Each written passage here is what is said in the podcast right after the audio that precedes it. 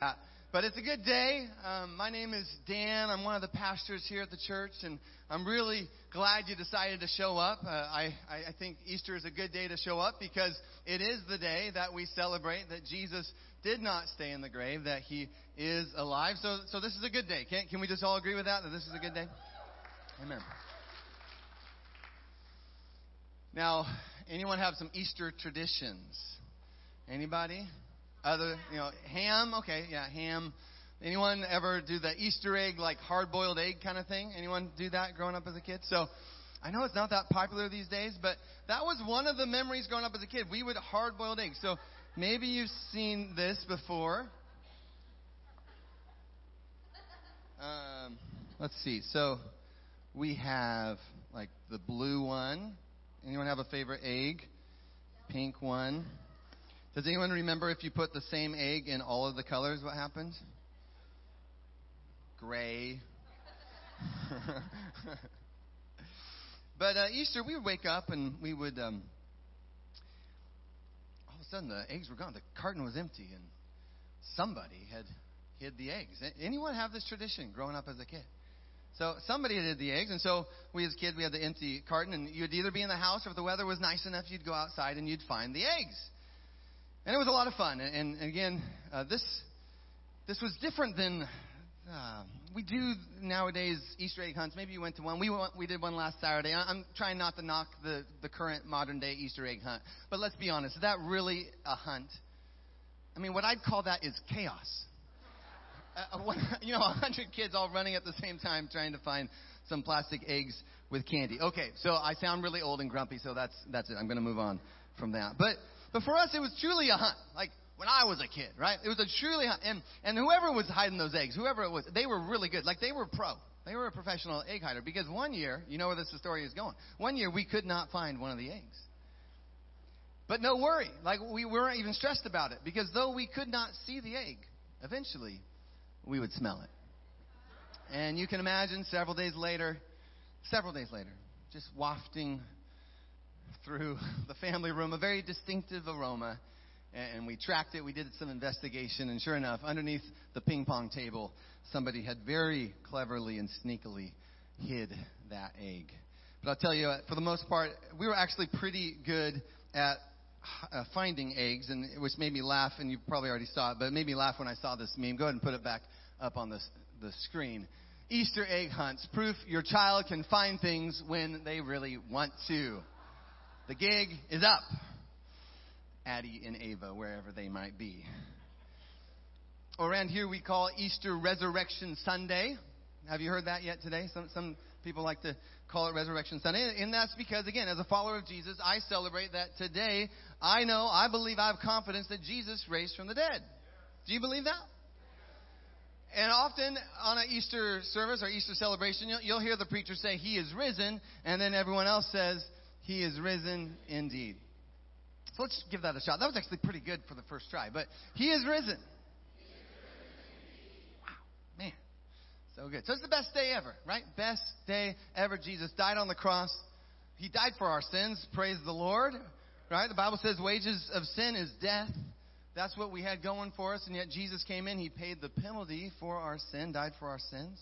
But then three days later, he proves that he really is who he said that he is. He's fully man, fully God, perfect in all his ways. And even death couldn't hold him down. So again, that's why today is so incredible, because we believe, we have confidence that Jesus is alive. In fact, in Scripture, Jesus as the resurrected Lord, he actually says this. In Revelation chapter one, listen to Jesus. These are his words. He says, "Do not be afraid. I am the first and I am the last. I am the living one. I was dead, and behold, now I am alive forever and ever." Is there some good news in the house today? It gets better, because also in Scripture it tells us that the same Spirit of God who raised Jesus from the dead, it lives in you. If you've professed Jesus as your Lord and Savior, the same Spirit who raised Jesus from the dead lives inside of you. And just as God raised Christ from the dead, he will give life to your mortal body by the same Spirit of God living in you. Anybody encouraged by that this morning? So again, if you believe in Jesus, if you commit to following him, you're never going to know another day, another moment, another second without the love and the life that he offers through his death and resurrection. Now, one of the ways we celebrate all this is through baptism. We have the baptism set up today, and you identify with Jesus' death as you go in the water. But if the person baptizing you isn't, like, really mean, eventually they'll let you come back up, right? And I got to be honest, there's a few people I've held under, you know, a couple more seconds, but just to make sure it takes, you know what I mean? But y- you go into the water, but I love baptism. Anyone remember their baptism? I was baptized when I was eighteen. It just changed my life. I radically changed my life because I said, I'm identifying with your death, but then you burst forth out of that watery grave, right? You don't stay in the water. And, and it's just this declaration that says, you know what? Death couldn't hold down Jesus, and death can't hold me down either. And if he is alive, I am alive. Praise the Lord. And by the way, uh, if you want to get baptized today, uh, at the end of service, we're going to have baptisms. We'd love for you to get baptized. So Resurrection Sunday. Resurrection Sunday. It's amazing. That's why everybody looks so happy today. It's not just the donut wall, though. I do love a good donut wall. But we're happy because, I mean, a lot of things have been going on.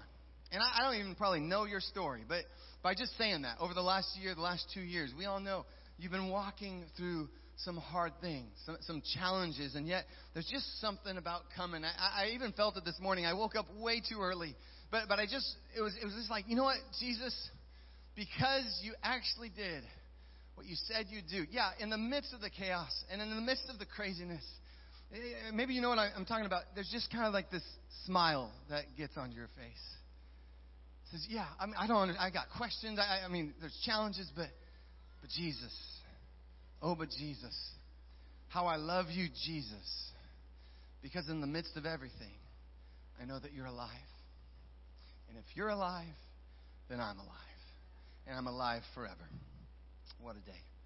Well, if you had received any of our flyers, we, we, we tried to really invite the community. If you're from the community, welcome. We're so happy you're here. We, we wanted to celebrate with our neighbors and, and with the community around us. So, so we had some door hangers, flyers, we had some banners out there. And if you noticed, it said that Easter is for everyone, and that means you. We wrote it because we believe it. And we believe that Jesus is for everyone, and that does mean you. Because I've been in full-time ministry now for seventeen years, and, and I've just noticed that a lot of people struggle with that. A lot of people just struggle with the idea of, like, you know what? I've done too much. Right? They discount themselves from God's love. They discount themselves from the life that Jesus offers. I, I, Pastor Dan, you don't know. I've done too much. I, I've said too much. I, I've thought too many negative thoughts. I've treated people too poorly. I, I'm just telling you that that happens to so many people, that they're convinced that you've disqualified yourself from the love and the life that's found in Jesus. Man, if that is you, I got really good news. It's not about what you've done. Easter is all about what he has done. Yeah, that's worth a clap, because come on, there's there's no one here who deserves. Yeah, amen. There's no one here who deserves to have that relationship with Jesus based on some good things that they've done. No one, not even the goody two-shoe to your left or to your right. Like no one. No one. You're still trying to think, well, you know, Mister Thompson, he would. No, no one. There's a great line in the Bible. It sums it up pretty well. All have sinned. Even Mister Goody Two-Shoe. All have sinned and fall short of the glory of God, and all are justified freely by his grace through the redemption that came by Christ Jesus.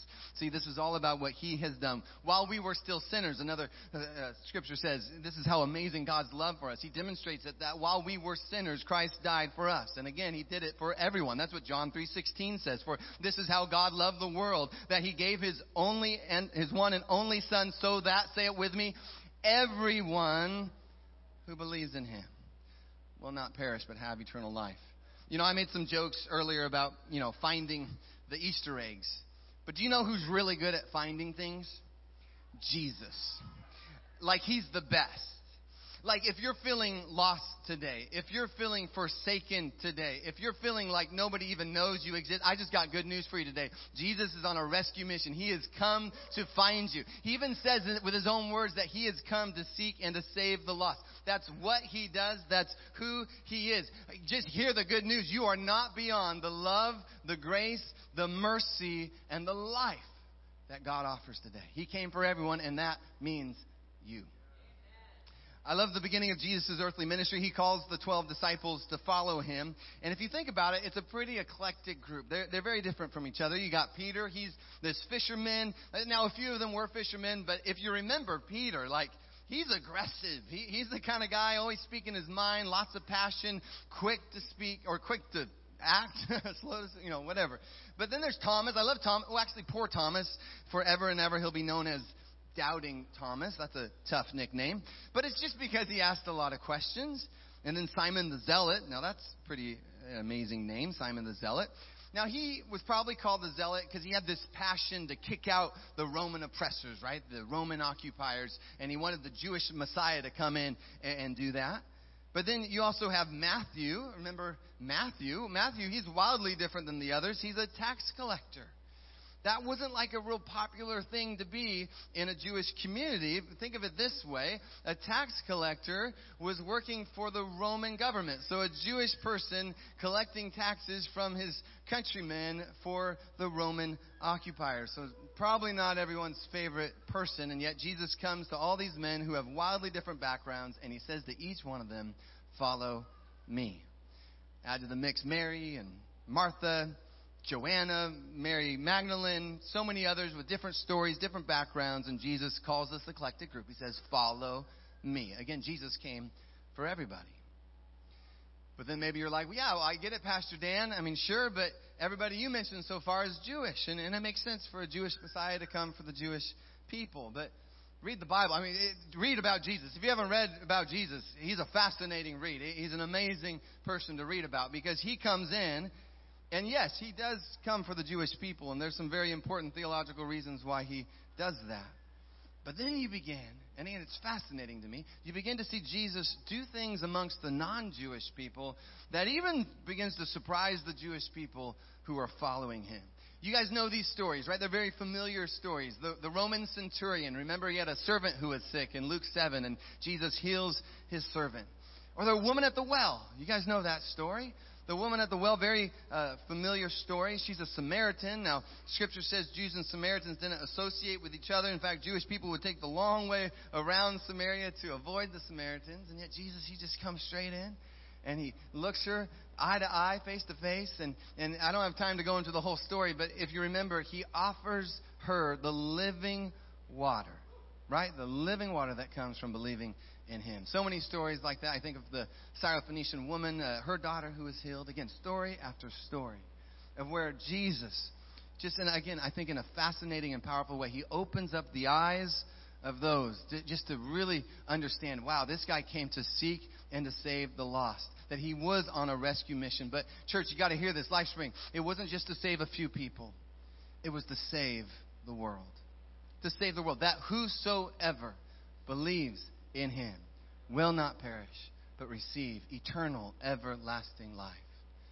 So that means men, women, young, old, Jewish, non-Jewish, me, you. He came for everyone. So glad you're here. This is a good day. Now, today is Resurrection Sunday, where we celebrate Easter. And we're going to see after Jesus' death and resurrection, this whole idea that Jesus came for everybody, it's going to go up a notch. But let's watch this video first, and then we'll keep it going.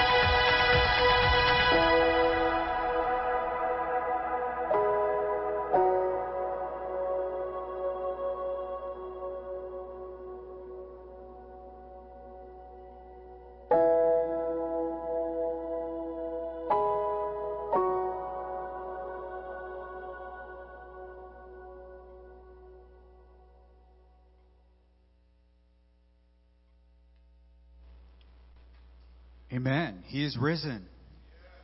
That deserves a round of applause. Come on. That was amazing. Isn't that the truth right there? Hmm? What a thrill it is to be in the house of the Lord, and how amazing is it to be here on Easter morning. You know, it's better than being Irish on Saint Patrick's Day, or a child on Christmas morning, or Tiger Woods at the Masters, or a Zags fan this year at the N C double A tournament. Hmm? I just had to go there. As for the Mariners, well, the season is early. This might be just be the year indeed. All right? But it's so good to be here. Amen? You know, it's Resurrection Sunday. And if we haven't met before, my name is Jesse. I'm one of the pastors here at Life Spring. So you've met myself, Pastor Dan, you heard Pastor Laura. Man, we have eleven pastors here. And I just say that to say that you need to get to meet each and every one of them. They will love you. They will pray for you. Get to meet them. All right? So my name is Jesse, and I'm one of the pastors here, and thank you for joining us today. You know, the great New Testament scholar C H Dodd said, the resurrection is the epicenter of belief. It is not a belief that grew up within the church. It is the belief around which the church itself grew up. Amen? And with that, let's keep this thing moving by looking at what Luke has to say about Easter morning. And I'll jump right into it. We'll be going really fast. So Jesus died at about three p.m. on a Friday afternoon. He was buried hurriedly because the Jewish Sabbath began at sundown. And no burial or any kind of work was permitted on the Sabbath. In fact, the burial was so hurried that there was no time to anoint the body with spices, as was the custom. And the first opportunity to do so was the following Sunday morning. So therefore, er, early on Sunday morning, certain women from Galilee who had supported Jesus' ministry came to the tomb. Mary Magdalene was the leader. Now, the four gospel accounts of the resurrection differ slightly concerning the details, but that should not concern us. See, when I worked as a reporter and covered criminal trials, if four witnesses offered identical testimony, the four are suspect, suspected of collusion or conspiracy. But all four Gospels agree on the one vitally important fact of Easter this morning. The tomb was empty, and Jesus' dead body was literally, physically revived. And let me just say, the tomb of Confucius is occupied. The tomb of Buddha is occupied. The tomb of Mohammed is occupied. But the tomb of Jesus Christ, come on, somebody. The tomb of Jesus Christ, it is empty. It is empty. Listen as Luke describes what happened two days later on Sunday, Luke twenty-four, verses one to twelve. It says, on the first day of the week, very early in the morning, the women took spices they had prepared and went to the tomb. They found the stone rolled away from the tomb, but when they entered, they did not find the body of the Lord Jesus. While they were wondering about this, suddenly two men in clothes that gleamed like lightning stood beside them. In their fright, the women bowed down with their faces to the ground. But the men said to them, why do you look for the living among the dead? He is not here. He is risen. Remember how he told you while he was still with you in Galilee. The Son of Man must be delivered over to the hands of sinners, be crucified, and on the third day be raised again. Then they remembered his words. When they came back from the tomb, they told all these things to the eleven and to all the others. It was Mary Magdalene, Joanna, Mary the mother of James, and the others with them who told this to the apostles. But they did not believe the women, because their words seemed to them like nonsense. Peter, however, got up and ran to the tomb.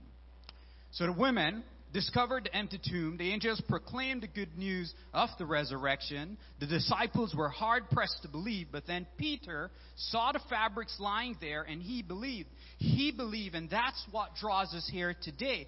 We believe he is alive, and that makes all the difference in the world. The good news of the resurrection gives us hope for today and hope for the future. Amen? Let's continue reading in Luke twenty-four. Verse thirty-six, it says, while they were still talking about this, Jesus himself stood among them and said to them, "Peace be with you." They were startled and frightened, thinking they had saw a ghost. He said to them, "Why are you troubled? And why do doubts rise in your minds? Look at my hands and my feet. It is I myself. Touch me and see. A ghost does not have flesh and bones, as you see I have." When he had said this, he showed them his hands and feet. The verses here at the end of the gospel are made up almost entirely of Jesus' words. And here, it's the risen Christ speaking. The crucifixion is past, and the reality of the resurrection has just burst in upon the startled disciples. Amazement, joy, and wonder almost overwhelmed them as they see their crucified master standing among them, risen and alive. The days immediately before, and including the crucifixion, had been difficult and puzzling for the disciples. It must have seemed to them that God's plans had failed and that Jesus' ministry among them had gone for naught. But Jesus shows them that all that has happened is a fulfillment of Scripture. Here's what verse four to six of Luke twenty-four says. It says, "This is what is written. The Messiah will suffer and rise from the dead on the third day." Therefore, the entire story Luke has told has most significant consequences, as we see. Jesus tells the disciples in verse four to seven, repentance for the forgiveness of sins will be preached in his name to all nations, beginning at Jerusalem. So here is the good news. People are offered an opportunity to repent.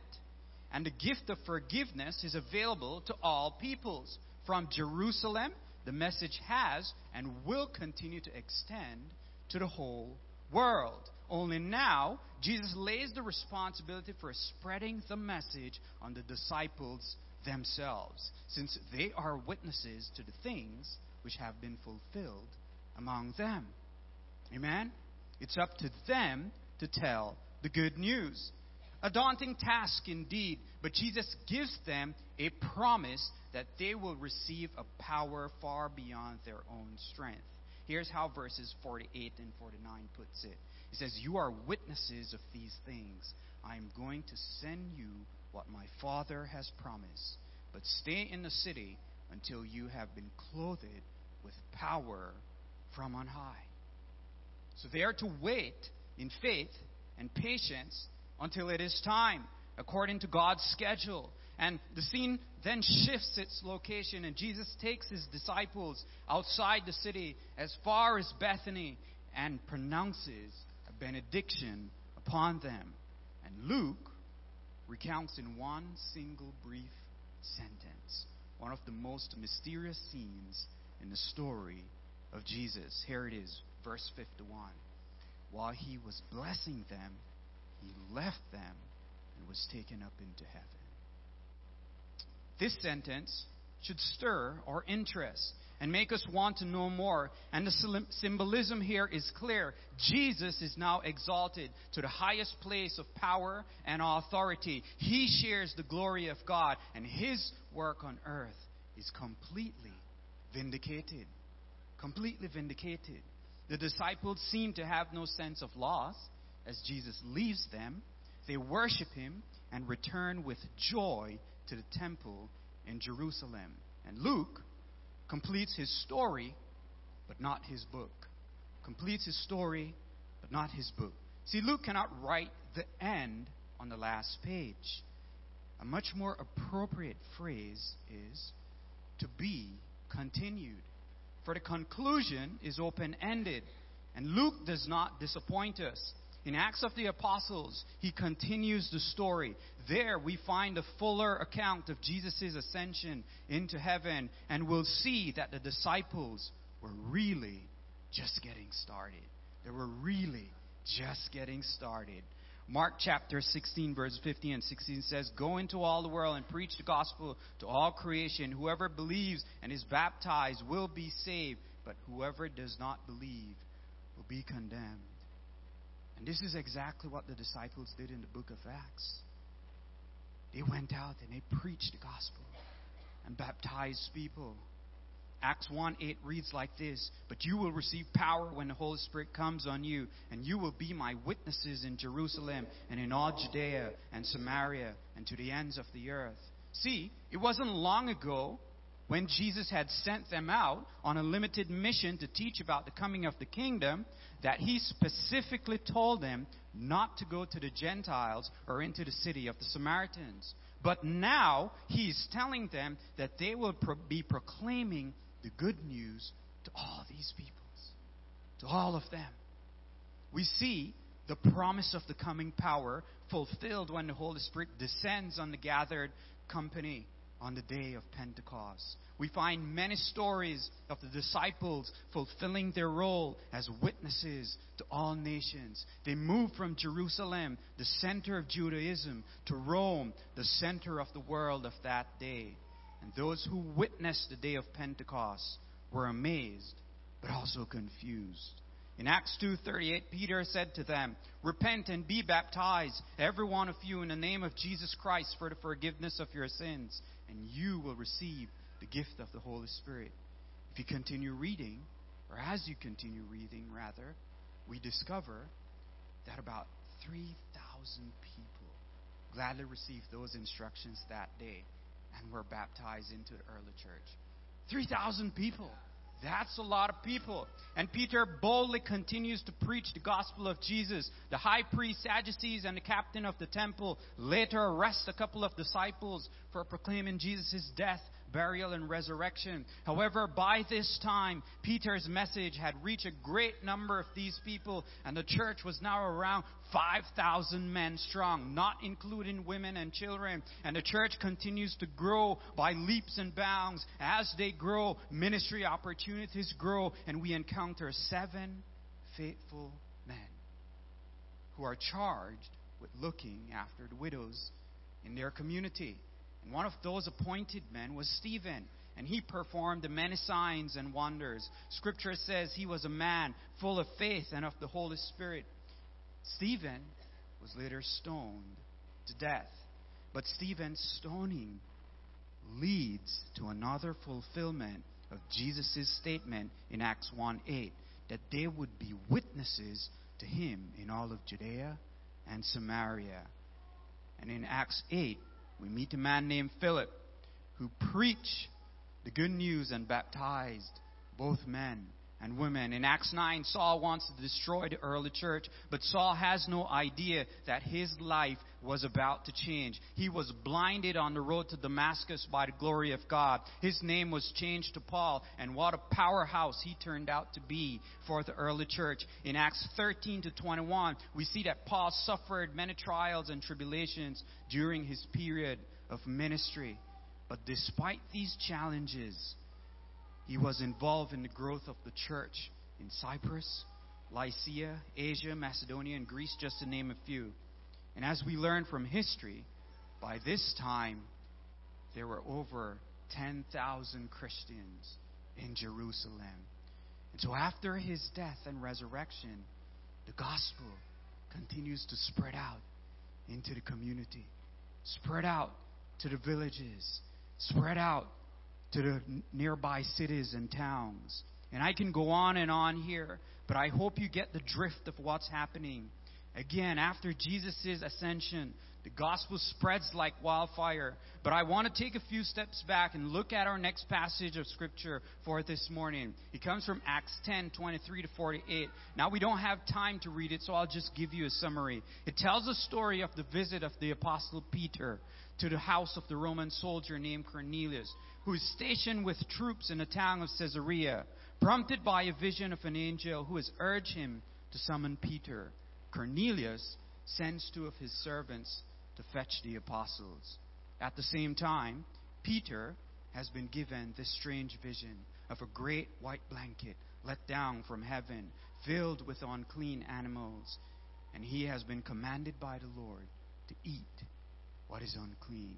In other words, Peter, through this vision, learns that the good news of the gospel is not only for ritually pure Jews or for the faithful of Israel, but for all people everywhere. That is the realization with which Peter journeys to Cornelius' house, shares the gospel with his family. They are filled with the Holy Spirit, and he further baptizes them in water to proclaim and celebrate their new birth in him. You know, you've heard it said earlier, this year we're celebrating Easter under the theme, Easter is for everyone. That means you. Friends, that is the message of this text from the book of Acts.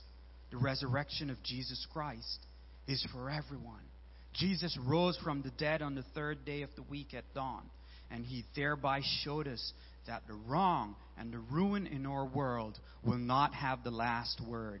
God's is the last word. God's is the final victory. God's goodness, God's love is incarnated in Jesus Christ. And God's plan for his universe cannot be defeated. Amen? Amen.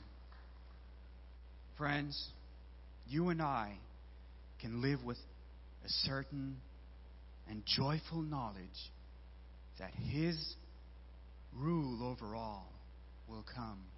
His rule over all will come. In fact, we can live this now with knowledge that God also can triumph over the sin and guilt that we know lurk in our hearts.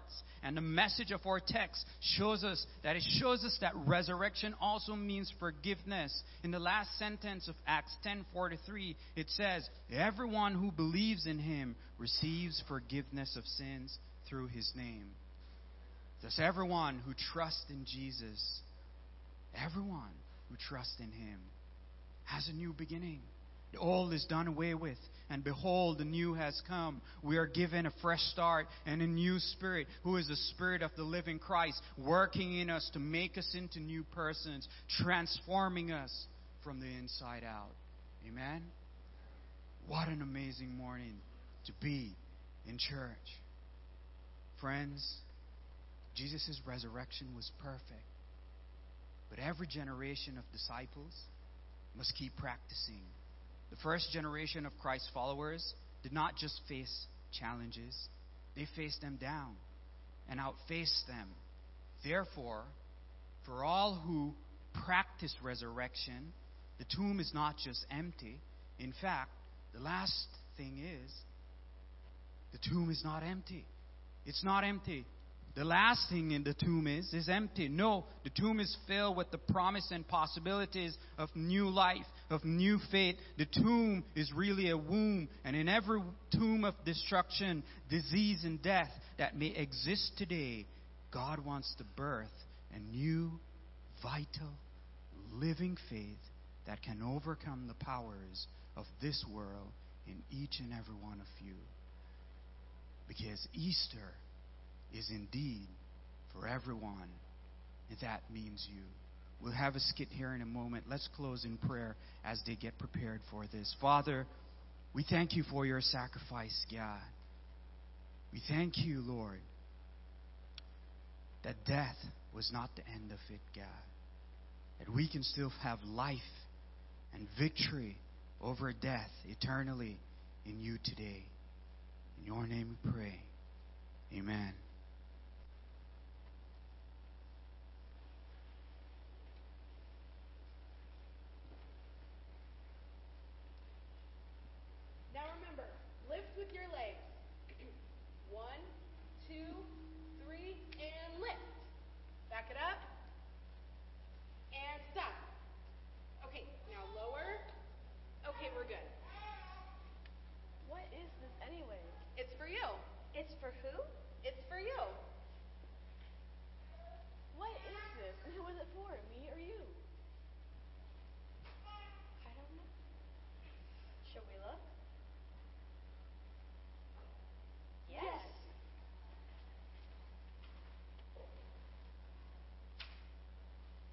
Hey, Joe, come up here and look.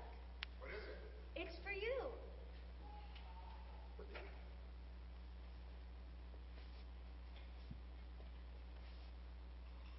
Whoa, Doc, come here and take a look at this. What is it? It's, it's for, for you. you. No, seriously, what is it? It's love. No, it's hope. It's faith. No, it's redemption. It's a new beginning. No, no, no, no. And yes, It's the life, death, and resurrection of Jesus Christ. It is love, it is faith, it is hope, it is redemption, it's definitely a new beginning. It's all of those things and so much more. It doesn't matter who you are or who you've been, accepting Jesus Christ into your life is the most important decision you will ever make. Yes. It's yours for the taking, it's a gift from God, and most importantly, it's, it's for you! you.